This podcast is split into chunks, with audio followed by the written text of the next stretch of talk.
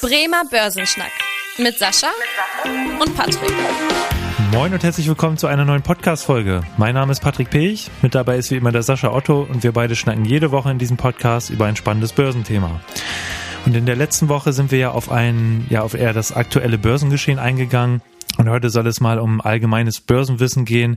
Wir möchten euch heute mal zwei, ja, insbesondere für Privatkundinnen und Kunden oder Privatanlegerinnen und Anleger ähm, gute Instrumente aufzeigen, jetzt für den Vermögensaufbau, was ja sicherlich für viele interessant ist. Also hört gerne rein. Unser Thema der Woche. Der Woche. Ja, heute geht es um den ETF und ETC, wahrscheinlich Begriffe, den jeder irgendwie schon mal gehört hat, aber viele gar nicht so richtig durchdringen, was das jetzt letztendlich ist. Deswegen möchten, möchten wir da heute mal aufklären und ein bisschen zeigen, was da eigentlich hintersteht. Weil die eine Möglichkeit ist natürlich, Vermögen aufzubauen, indem man beispielsweise sich selber Aktien oder Anleihen zusammenkauft. Da ist natürlich auch immer das Thema, dass man gewisses Kapital auch erstmal braucht, um sich so ein Portfolio zusammenzustellen, weil es ja, das haben wir ja schon öfter das Thema, nie eine gute Idee ist, nur in ein, zwei Aktien zu investieren investieren, weil das Risiko einfach viel zu hoch ist. Und gerade da ist natürlich so ein ETF eine ganz interessante Möglichkeit. Äh, Sascha, magst du erstmal anfangen? Was ist eigentlich ein ETF? Was steht dahinter? Und was für Vorteile bietet so ein ETF? Ja, unter einem ETF versteht man einen sogenannten Exchange Traded Fund, also einen börsengehandelten Fonds. Hm. Das sind also in der Regel Indexfonds, die also einen Index abbilden, den DAX, die Nasdaq, den S&P 500 hm. oder auch irgendeinen Rentenmarkt, zum Beispiel alle Bundesanleihen, die gehandelt werden, zum Beispiel auch Unternehmensanleihen, die jetzt vielleicht auch in einen Index gehandelt werden.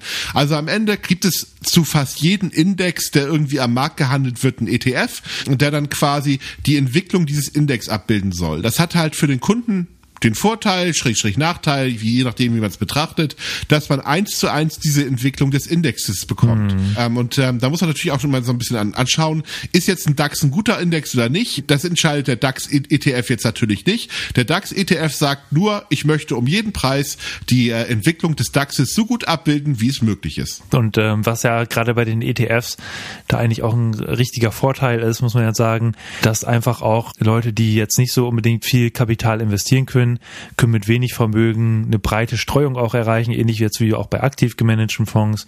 Einfach weil es äh, oft auch sparplanfähig ist, dass man sagen kann, 50 Euro im Monat. Und dann ist man eben halt nicht nur in zwei, drei Unternehmen investiert, sondern beispielsweise, wenn man in den MSCI World investiert, in 1600 Aktien von verschiedensten Unternehmen überall auf der Welt verteilt, verschiedene Branchen und so weiter. Genau das ist ja eigentlich das, was man auch erreichen möchte. Eine breite Streuung, also Diversifikation hier als Stichwort. Was ja auch ein Thema ist, dass gerade die ETFs äh, vergleichsweise dann auch kostengünstig unterwegs sind. Sascha, siehst du denn, wir haben jetzt viel Vorteile ab, aufgezeigt. Äh, siehst du überhaupt einen Nachteil von, beim ETF oder gibt es da Nachteile, die dir einfallen? Ja, also ich glaube, das ist ein Fehler anzunehmen, dass jeder Index immer besonders gut ist. Mhm. Um es beim DAX mal zu, zu belassen oder auch beim MSCI World. Aber wir fangen einfach mal mit dem DAX an. Der DAX soll einfach nur repräsentieren, wie entwickeln sich die 40 größten und umsatzstärksten unter, also an der Börse umsatzstärksten Unternehmen quasi. Sie, sie bewerten nicht, ob das gute Unternehmen sind, ob das innovative Unternehmen sind. Mhm. Sie sind einfach hauptsächlich groß und umsatzstark. Andere Indizes haben noch andere Logiken dabei. Da wird dann einfach nur die Marktkapitalisierung zugrunde gelegt. Das heißt also, da werden nur die großen Unternehmen reingepackt. Das ist zum Beispiel auch beim MSCI der Fall. Oder auch beim S&P wird, ist, ist, ist die Marktkapitalisierung eine der großen Faktoren. Jetzt will ich gar nicht sagen, mhm. dass große Unternehmen unbedingt besonders gut oder äh, besonders schlecht sind, aber es ist auch kein Automatismus. Nur weil ein Unternehmen sehr groß ist, wird es in, in den meisten Indizes sehr, sehr stark gewichtet. Deswegen gibt es natürlich auch da wieder ETFs, die unterschiedliche Dinge abbilden, wo man sich auch fragen muss, ob da welche Vor- und Nachteile das hat. Also am Ende sind ETFs erfüllen ihren Zweck, den Index abzubilden. Man muss sich aber immer auch die Frage stellen, ist der Index die bestmögliche Anlagealternative. Und mhm. jetzt hat man inzwischen sehr viele Anleger, die dort investieren. Es fließt momentan auch immer mehr Geld dort hinein. Und diese Menge an Geld führt natürlich auch dazu, dass diese Märkte, wenn dann gegebenenfalls bei irgendetwas an diesen Märkten passiert, äh, dass da auch das Ganze sehr stark forciert wird, das Ganze. Mhm, Gerade wenn stimmt. die Märkte vielleicht auch ein bisschen kleiner sind.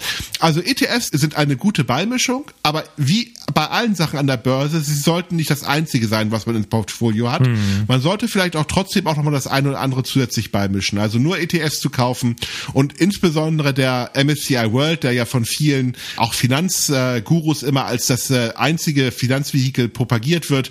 Also ich bin da, ich bin der Meinung, der ist gut, den kann man gut ins Portfolio beimischen, aber man sollte nicht nur auf dieses eine Pferd setzen. Es gibt auch genug andere Möglichkeiten. Mhm. Und das Problem entsteht bei ETFs nur dann, wenn ich mein gesamtes Geld darauf setze. Ich glaube, das ist, wäre falsch. Mhm. Da hast du recht. Und als Ergänzung, was mir noch einfällt, ist das Thema, dass man ja bei ETFs nicht unbedingt die eigenen Investmententscheidungen jetzt treffen kann, sondern dann wirklich in dem Index, wie du es auch schon gesagt hast, investiert ist. Aber es gibt ja auch durchaus, sag ich mal, Geldanleger, die sagen, ich will eigentlich eigene Entscheidungen treffen. Ich habe eine eigene Meinung über die Unternehmen.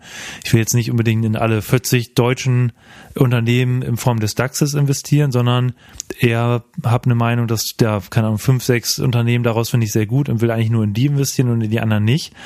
Und gerade bei diesen Selbstentscheidern ist ja eventuell auch der, der ETF jetzt nicht unbedingt die erste Wahl, sondern da sind zum Beispiel dann eher wirklich die Einzeltitel äh, das Thema. Äh, oder halt auch, ähm, was mir da jetzt auch noch einfällt, die Leute, die auch ja da ein bisschen mit überfordert sind oder da auch nicht die Entscheidung treffen wollen, in welchem Markt investiere ich jetzt genau. Da gibt's halt dann auch die Möglichkeit zu sagen, ja, die Entscheidung überlasse ich jetzt jemand anders, eben durch aktiv gemanagte Fonds oder auch durch solche Robo-Advisor wie jetzt zum Beispiel auch Smavesto, dass dann halt Smavesto entscheidet, in diese und jene ETFs werden dann die Gelder investiert. Dann muss der Kunde sich halt nicht damit selber beschäftigen. Was man ja auch dabei immer hört, vielleicht auch mal so ein paar Begriffe. Wir wollen ja auch hier Börsenwissen weitergeben. Sascha, ich höre immer so von synthetisch, physisch. Was hat es mit diesen beiden Begriffen auf sich bei dem, beim ETF? Beim physischen ETF ist es so, dass der Fonds, also der, und der ETF eins zu eins genau die Aktien im Index kauft. Mhm. Oder, nein, nicht ganz eins zu eins, aber sehr, sehr nahe dabei. Also er guckt sich ganz genau an, welche Aktien gibt es und die werden dann einfach einzeln gekauft. Das finden viele Anleger sehr sympathisch, weil man immer so ein bisschen das Gefühl hat, oh ja, das sind ja genau die Titel, die sind dann auch im Depot. Da gibt's ja irgendwie dann auch geringere Risiken. Jetzt muss man fairerweise auch sagen, bei diesen physischen replizierten ETFs finden auch einige Geschäfte statt, zum Beispiel Wertpapierleihen, ähm, um das für den Fondsanbieter attraktiver zu gestalten, weil mhm. auch da wieder die Produkte sollen ja sehr günstig sein und äh, ganz klar, diese normale Verwaltungsprovision rechnet sich eigentlich in der Regel nicht so wirklich für den Anbieter, gerade bei den etwas kleineren ETFs. Deswegen nutzt man natürlich solche Themen wie auch Wertpapierleihe, wo die Wertpapiere dann verliehen werden von der, von der Möglichkeit her. Beim, beim, beim derivativen oder äh, ETF oder beim synthetischen ETF ist es so, dass quasi das Ganze über ein Derivat, also ein, ein, ein Termingeschäft abgebildet wird, also in der Regel ein Swap, wo dann gesagt wird, der Fonds kauft eine Anleihe, eine Bundesanleihe oder irgendetwas anderes und ähm, geht ein Geschäft ein, was dann quasi die Rendite, die dieser Index halt hat, ein Stück weit abbildet ähm, und tauscht das dann dagegen. Vorteil für den Anbieter, es ist einfacher zu handeln, mhm. es ist kostengünstiger okay. und ähm, gerade auch bei ähm, etwas spezielleren Märkten geht es in der Regel gar nicht anders, dass man das physisch kauft, weil der ETF unter Umständen sonst zu viele Transaktionen hätte und das zu teuer werden würde. Es ist jetzt nicht unbedingt der ganz große Vorteil, physisch zu kaufen. Viele Kunden Kunden nehmen das so wahr und wollen gerne hm. unbedingt die echten Wertpapiere hinterlegt haben und wollen auf keinen Fall synthetische Produkte zu haben. Deswegen haben die Anbieter auch inzwischen mehr physische ETFs als synthetische ETFs. Aber aufgrund der Sicherungsmechanismen, die da eine Rolle spielen, kann man jetzt einfach sagen, beide haben ihre äh, Vorteile, beide haben ihre Nachteile. Aber es ist jetzt nicht unbedingt so, dass der physische ETF immer besser ist als der synthetische. Was man ja auch immer dann noch hört, ausschüttend oder tesorierend, da ist einfach noch, auch nochmal der Unterschied ausschüttend, dass der Anleger da auch wirklich eine Ausschüttung einmal im Jahr bekommt zum Beispiel oder alle drei Monate, also einmal im Quartal, dass eben die Dividenden oder Zinszahlungen der Wertpapiere, die jetzt in diesem ETF drin liegen, dass die dann halt an den Anleger weitergegeben werden und tesorierend dann halt eben das Gegenteil, die Erträge werden wieder angelegt. Man hat halt jede, jeweils verschiedene Vor- und Nachteile. Da will ich jetzt einfach mal grob sagen, bei Ausschüttenden ist es eher so ein psychologischer Effekt auch oder für diejenigen, die auch auf solche Zins- äh, oder Ertragszahlungen angewiesen sind, natürlich ein Vorteil. Und beim tesorierenden ETF, dann ist es halt der Zinseszinseffekt, den man da ausnutzen kann, dass auch die Zinszahlungen wieder angelegt werden und man da quasi langfristig dann auch an den Zinseszinseffekt profitiert. Ja, dann haben wir noch gesagt, dass wir auch den ECC mal äh, näher bringen wollen. Äh, wir haben jetzt schon gesagt, ETF, Exchange Traded Fund. ETC hört sich ja so ähnlich an. Sascha, wo ist der Unterschied? Also bei den ETCs ist ein ganz großer Unterschied sogar. ähm, beim ETC ist es ja so, da sollen die Rohstoffmärkte abgebildet werden, genauso wie die Indizes ja bei den ähm, ETFs abgebildet werden, sollen halt bei den ETCs zum Beispiel Öl oder Gas oder die Metalle abgebildet werden, sowas wie Gold oder Kupfer. Hm. Das Problem ist bloß, das darf ich gar nicht in einen Fonds machen. Hm. Die Investmentfonds lassen das in der Form nicht zu. Das meiste läuft ja über sogenannte Termingeschäfte und die Gesetzgebung lässt nicht zu, dass solche Instrumente in Fonds abgebildet werden. Deswegen haben sich die, äh, mussten die Emittenten, die so etwas aufbauen, sich einen Trick einfallen lassen und nutzen dafür sogenannte Zertifikate. Also tatsächlich Schuldverschreibung der Bank, die das emittiert, die dann aber verspricht, eins zu eins die Entwicklung des, der Struktur abzubilden, also des Kupfers oder des Öls, was quasi dahinter liegt. Hm. Der Nachteil von ETF ist kein Sondervermögen, also es gibt keinen Insolvenzschutz und es bedeutet natürlich auch ein Stück weit, wenn der Emittent pleite geht, dann ist das Geld weg. Hm, Aber okay. anders geht's leider hm. nicht. Also am Ende mh, hm, kann man leider nicht irgendwie Öl oder Gas in der Form äh, in einen Fonds verpacken, so dass es quasi der Fall wäre. Ich wüsste auch gar nicht, selbst wenn das möglich wäre, ob das sinnvoll wäre, weil angenommen der Emittent hört mal auf, was will ich denn tun? Soll ich mir die Ölfässer aus der Lagerhalle des Anbieters holen und die dann irgendwie selber freihändig verkaufen? Ja. Wäre sicherlich ein bisschen problematischer, das Ganze dann auch sinnvoll zu gestalten und auch die Lagerkosten wären da schwieriger.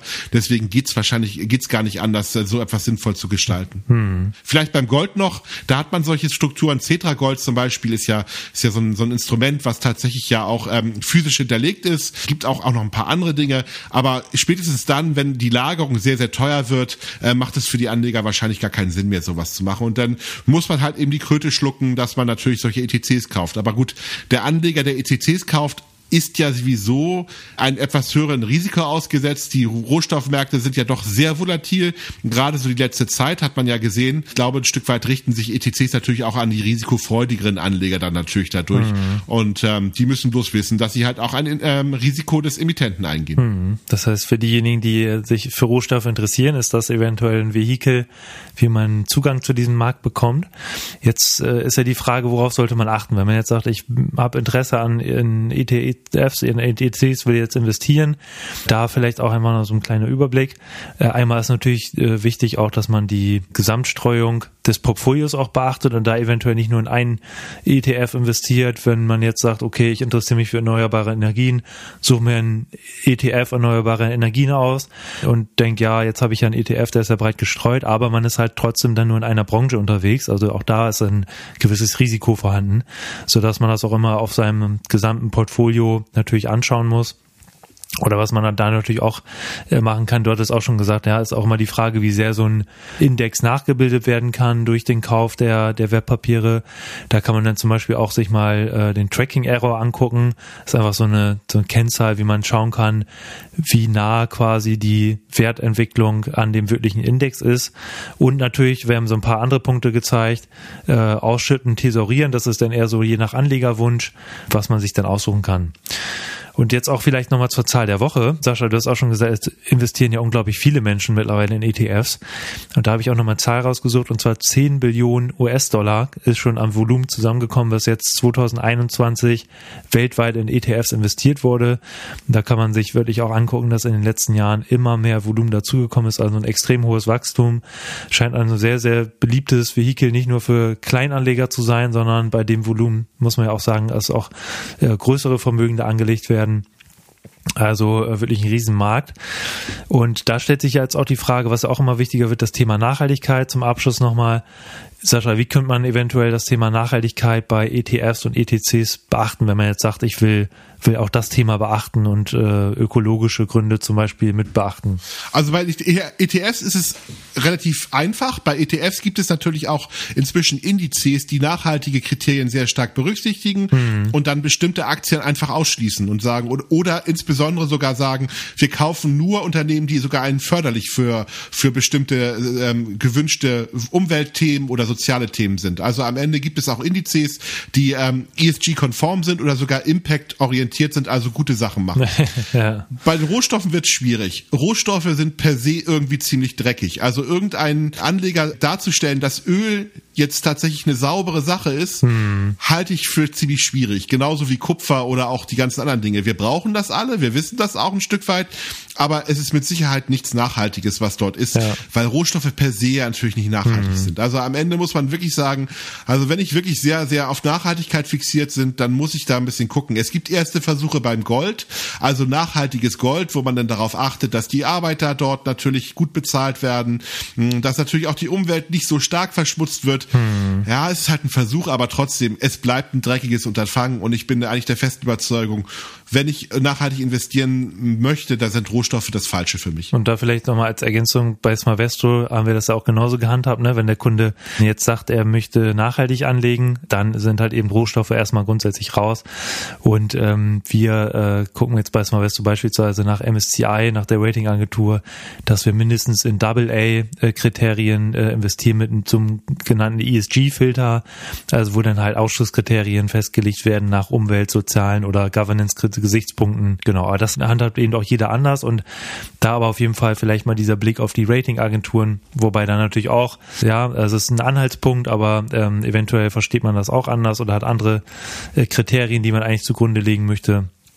Ähm, aber da vielleicht mal so ein Anhaltspunkt. Ja, dann würde ich sagen, haben wir es doch für diese Woche. Und wie immer, wenn euch die Folge gefallen hat, freuen wir uns sehr, wenn ihr dem Podcast folgt. Bewertung da lasst bei Spotify, bei Apple Podcasts und wenn ihr Fragen habt, eine Mail schreiben an podcast.sparkasse-bremen.de. Ich freue mich, wenn ihr auch in der nächsten Woche wieder einschaltet. Bis dahin. Tschüss. Tschüss. Vielen Dank fürs Interesse. Das war der Bremer Börsenschnack, ein Podcast mit Sascha und Patrick. Noch ein kurzer Hinweis und an dieser Stelle liebe Grüße aus der Rechtsabteilung. Die gesprochenen Inhalte bilden die persönliche Meinung der handelnden Person, also in den meisten Fällen von Sascha und mir wieder. Sie stellen also keine Handlungsempfehlung zum Erwerb oder zur Veräußerung der genannten Wertpapiere oder anderer Finanzinstrumente der genannten Emittenten dar. Bei Fragen wende dich gerne an deinen Berater.